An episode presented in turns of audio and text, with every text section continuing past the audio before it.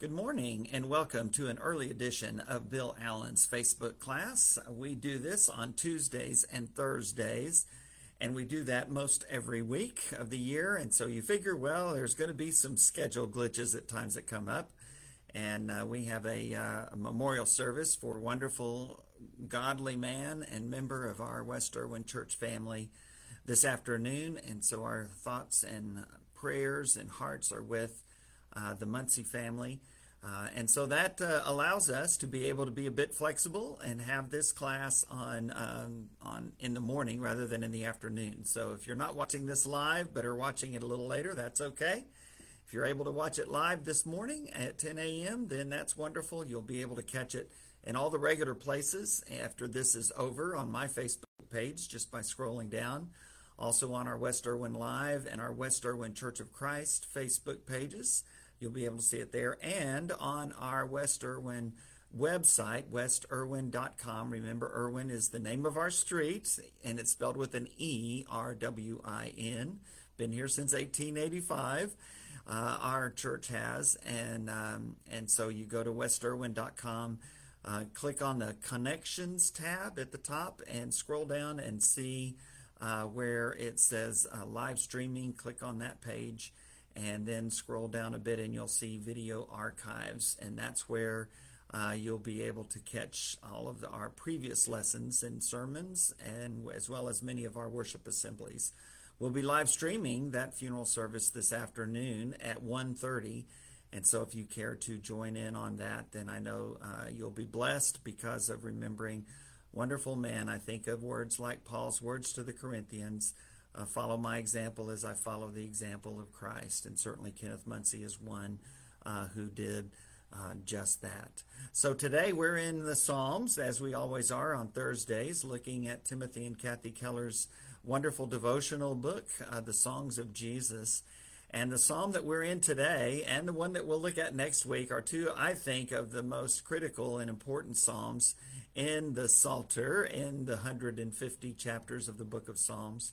Next week is Psalm 51, the great psalm of repentance when King David pours out his heart to God in penitence, seeking his forgiveness uh, after being confronted with his sin with Bathsheba by the uh, brave and courageous and faithful prophet Nathan. Later on, David would name one of his children Nathan, and it seems that that child is um, uh, is the ancestor of Mary, the earthly mother of Jesus, which is a whole nother study that I probably have spent too much time with already. so let's get into Psalm 50. It's a psalm that speaks about true worship, but it really speaks a lot about uh, worship that God considers false and rejects. And it's interesting the uh, deciding factor here because it may not be what some of us might expect because it is something that has to do with our actions and our lives and how faithful we are in living according to what we say uh, we believe and practice. Um, and so today we'll be in Psalm uh, 50, very similar to great passages of Scripture, such as Isaiah 1, verses 10 through 20, uh, Amos chapter 5, that says, Let justice roll on like a river, righteousness like a never failing stream uh, Hosea 6 that Jesus quotes a few times I desire mercy, not sacrifice. Uh, that's an amazing and challenging uh, statement. And Micah chapter 6, uh, we know what the Lord requires of us, the prophet says. Um, and uh, that is a life of wonderful service, uh, to act justly, to show mercy, and to walk humbly with our God, that great, great verse in Micah 6, verse 8. Psalm 50 sounds a lot like those. So let's get to it. Psalm 50, the first part, verses 1 through 6. The mighty one, God, the Lord, speaks and summons the earth from the rising of the sun to where it sets. This is a judgment scene, and God is the judge. And uh, in a sense, God is actually not the judge. God is the district attorney. He's the prosecutor but he summons all of creation uh, to come in and be a part of this. The mighty one, God, the Lord, speaks and summons the earth from the rising of the sun to where it sets. From Zion, perfect in beauty, God shines forth. Our God comes and will not be silent. A fire devours before him, and around him a tempest rages. Verse 4 He summons the heavens above and the earth, that he may judge his people. The people of God, the chosen people, the Jews, in the New Testament, the church, are the ones who are on trial here. Verse 5 Gather to me this consecrated people who made a covenant with me by sacrifice, God says, and the heavens proclaim his righteousness, for he is a God of justice. I don't know if that aspect of God makes you nervous, but it makes me plenty nervous that God is a God of justice because I look at my life and I see a lot of unfaithfulness. And that's why we seek the mercy of God that comes only through the blood of Jesus Christ. In the Old Testament, God sought his people and commanded them to stand before him in, on trial because he was not happy with them. And he calls all of creation uh, to be the witnesses and the jury as he goes uh, against his people. Uh, we are startled to find that he is assembling the nations to witness as he brings testimony against his own people. Uh, it's the Jews that are on trial here. It's God who is the prosecutor. It's the nations and all of creation uh, that will stand as witnesses and jurists. God's judgment begins with God's household. Peter would later write in 1 Peter chapter 4. With our greater spiritual resources, God holds us more responsible for living as he prescribes. Luke had said, Jesus had said in Luke 12, to whom much is given, much will be required. And so we recognize that because we have been blessed so much, uh, there is more required of us, that God expects us uh, to be his faithful people, not just his people. Christians are more loved and pardoned through the blood of Christ, but we are also called uh, to a higher standard of living. You read the Sermon on the Mount in Matthew 5 through 7, and it sounds like an impossible standard to uh, hold on to. And yet, there's nothing in Scripture that says Jesus does not expect us to live that way. He forgives us when we fall short, but that is the standard, the Word of God. Uh, we must, we must be faithful. Psalm 50 goes on, and now God is going to start getting specific. Verse 7 Listen, my people, and I will speak. I will testify against you, Israel. I am God, your God. I bring no charges against you concerning your sacrifices or concerning your burnt offerings, which are ever before me. And we're already surprised. That's what we, where we, we would have expected him to go. Hey, you're not upholding what the word describes. You're not doing what the law says you are to do. He says, I, I don't, I'm, that's not the charge. I'm not saying you're not offering the sacrifices that Moses commanded. I'm not saying that you're not offering the burnt offerings and all of the other things that the law commands. And then he goes on to explain that. Verse 9 I have no need of a bull from your stall or of goats from your pens, for every animal of the forest is mine, and the cattle on a thousand hills. You, you have heard that statement before. Well, it's right here in Psalm 50. Uh, everything is mine, God says. The cattle on a thousand hills, they're all mine. I don't need you to sacrifice them on the altar. That's not why you do that. Not because of uh, God is you're satisfying some need of the Creator. The Creator has no need for our worship, no need for our lives, no need for any of that. We are the ones who are in need. Verse 11, I know every bird in the mountains and the insects in the fields are mine. God knows every insect. He has, uh, he knows every bird. He knows uh, the cattle on a thousand hills. They're all his. If I were hungry, God says in verse 12, I would not tell you, for the world is mine and all that is in it. Do I eat the flesh of bulls or drink the blood of goats? That's what they were commanded to sacrifice. And God says, that's not what I need. That's not why you do that. And then he says what is true worship in verse 14 sacrifice thank offerings to God. Fulfill your vows to the Most High and call on me in the day of trouble, and I will deliver you, and you will honor me. God has nothing against his people because they're breaking the law of Moses in the specific areas of worship. That's not his point here. You do all of that, God says. But what I want from you is your faithfulness. What I want from you is your heart.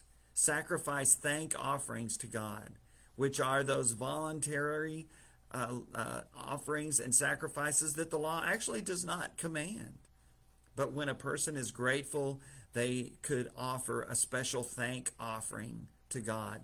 Much like the woman who came and uh, washed Jesus' feet with her tears and dried them with her hair and anointed them with uh, perfume.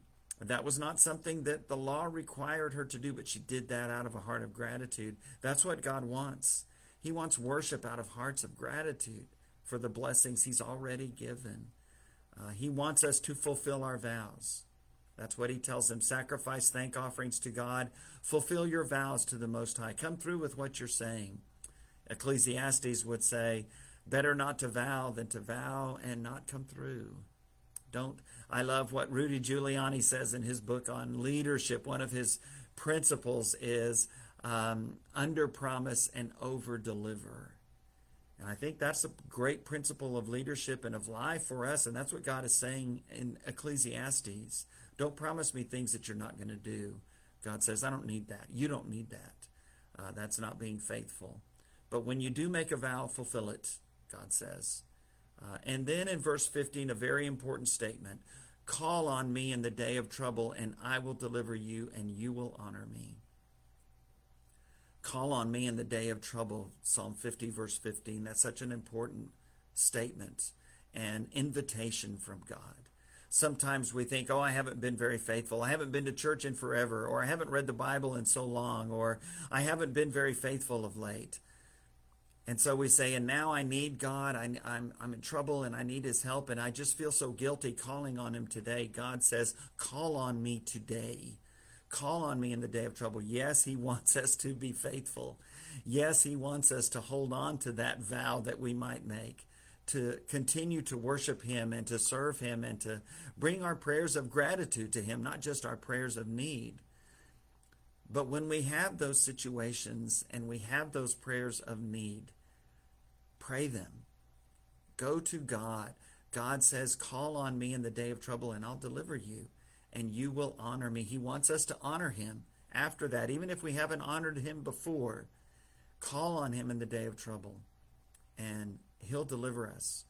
And then follow that up with a life that serves and honors God. You won't do it perfectly, but that's okay. That's why we have that constant forgiveness from the blood of Christ, 1 John 1, verse 7. The blood of Jesus Christ, his Son, continually cleanses us from all of our sins. Whatever your life has been up to now, if you are in trouble, call on God. Call on him in the day of trouble. God rebukes his people for two things, the Kellers write. The first is external religiosity without inward heart change. This is moralism, they say, and they're right. The idea that with our ethical life and religious observance, we can put God in our debt so that he owes us things, as if he needed the blood of bulls and goats to survive, as if he needed those sacrifices. He didn't need them, and he doesn't need our songs of praise. He doesn't need our attendance. He doesn't need our faithful living. Those are not things that God needs. He commands those things, and we are to do them. Absolutely but we do them out of a heart of gratitude. And we do them not in order to receive his forgiveness. We do them because we already have it. God tells us in his word about the response of faith in the New Testament. It is to believe in the Lord Jesus and that he was raised from the dead, that he died on the cross for our sins, and that he lives today. To repent of our sins, that word just means change, to change our lives, to start doing what he wants rather than what we want. To confess that this is our intention and this is our belief, and then to be baptized. Yes, baptism is a part of the response of faith. And that's why the Apostle Paul, as Saul of, Ty- of, of Tarsus in Acts 9 and in Acts 22, uh, was told, even after three days of prayer and fasting, to arise, get up, and be baptized, and to wash his sins away. Oh, he had he was a believer. He saw Jesus face to face, and he had repented. He had, he was praying and fasting for three days. But yet, when Ananias comes to him, as Paul recounts it in Acts 22, verse 16, as Luke records it in Acts chapter 9, he was told to get up and be baptized and wash his sins away, calling on the name of the Lord. How do we call on the name of the Lord? We do that by uh, acting in faith and responding to the gospel that Jesus died and was buried and was raised from the dead. Uh, that is our response of faith. But when we do that, we have that forgiveness. Now the question becomes how should we live? Paul tells us that in Romans 6. He says, We are raised from baptism to live a new life. We die to sin. We're buried with Christ through baptism into death. That's literally what it says in Romans 6.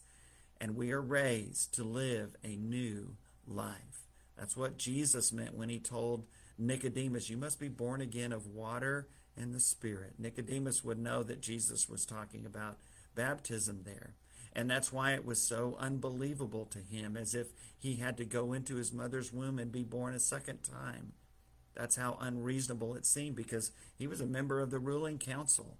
He was very high up in the Jewish authority, had no, no clue that Jesus uh, would require him to be baptized like he required all these poor people and, and sinners. And yet, that's exactly what Jesus was calling him to do. And that's what he calls us to do as well. But when we do that, we receive that forgiveness and now we live a faithful life not in order to be saved not in order to become right with god because we act imperfectly if our salvation depends on our right living after we are raised to live that new life, after our uh, response of faith, after our baptism, then none of us will be saved because we don't do that perfectly. And that's what God was trying to tell the Jews in Psalm 50. That those the, the, the way you live, the sacrifices you make, all of those things, those don't make you right with God because they can't take away sin. And that's what the point of the writer of Hebrews is grateful joy for our undeserved free salvation that comes through the death, burial, and resurrection of Christ should be motivating all we do. Uh, do you obey God because you feel like if you do that, He'll forgive your sins?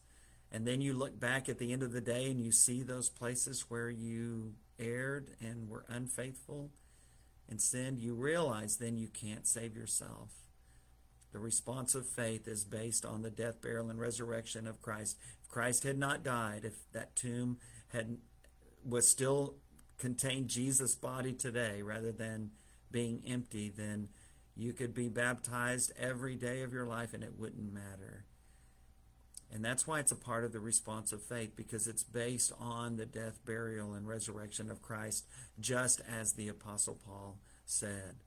So let's go back to that final section of Psalm 50 before we close today, beginning in verse 16.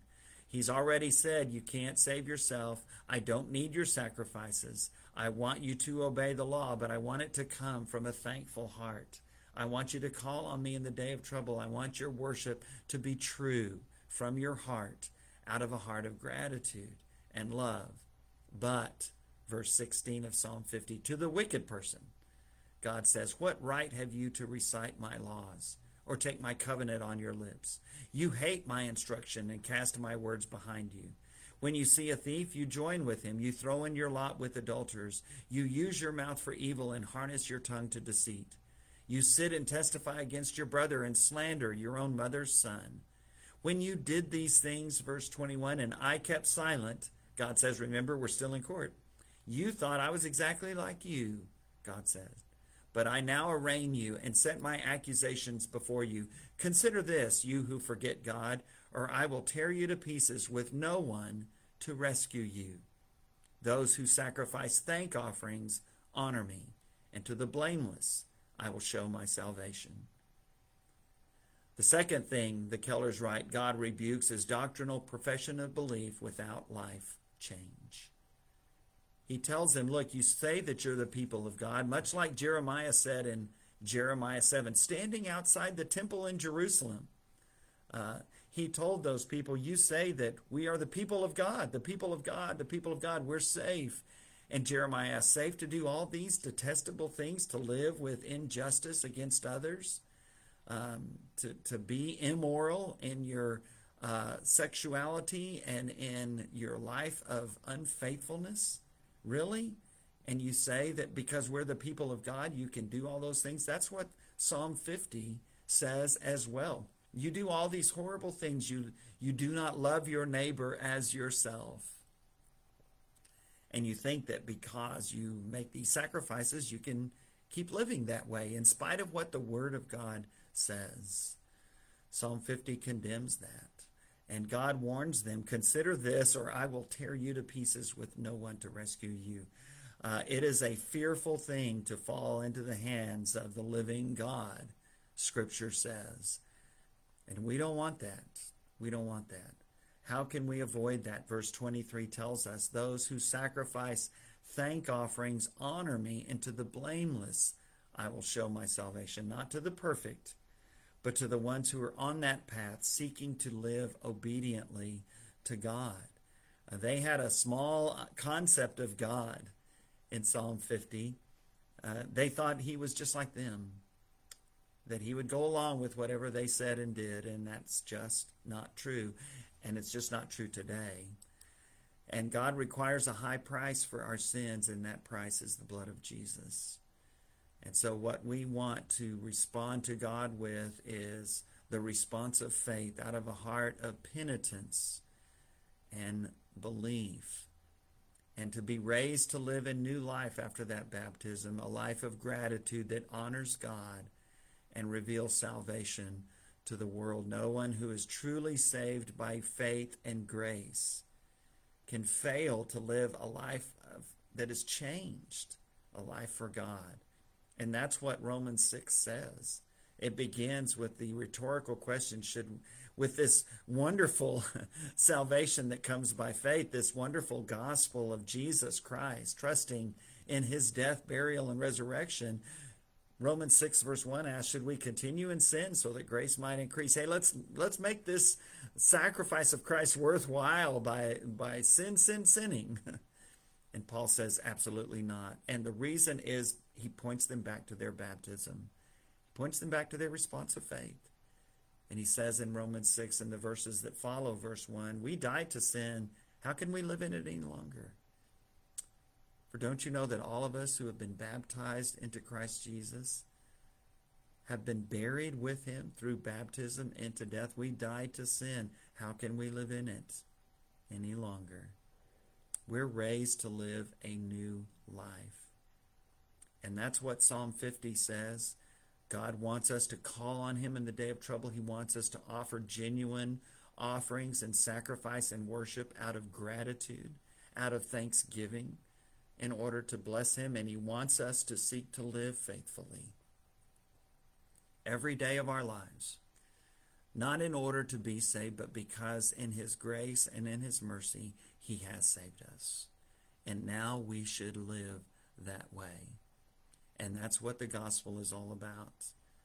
True worship is worship that is 24 7, 365, as our kids say. True worship is a life that is given over to Jesus Christ in humility, in gratitude, and in love. True worship loves the Lord our God with all our heart, soul, strength, and mind, and seeks to obey him according to his word, the Bible. True worship is to love our neighbor as ourselves, to seek to live lives of justice and consideration and respect and love. Let's close with prayer. Father, we pray that we will live this way, that we will give you our true worship out of a life of gratitude for the saving grace that comes through Jesus Christ, his death, his blood, the hope that we have because the tomb is empty. Now, Father, we offer you up our true worship. We seek to be obedient to your word, the Bible. We seek to do all that you command us, knowing that if we walk in the light, that blood of Jesus will forgive us of our sins. Forgive us of those places where we fail you. We know you don't need our worship. We know you don't need our songs. We know you don't need our attendance. We know you don't need our right living. We don't do those things, Father, because you need them. We do those things, Father, because we need them and because you have commanded them. And so help us, Father, to be faithful. Help us to call on you in the day of trouble. Whatever else is true, help us to call on you in the day of trouble. And when you deliver us, and you will, help us to live lives that honor you and obey you and share your love and your word with others. We pray these things, Father, in Jesus' name. Amen. God bless you. I will see you on Tuesday at the regular time. At least I think so, at 3 o'clock next Thursday also. I pray that God will give you a blessing today and every day.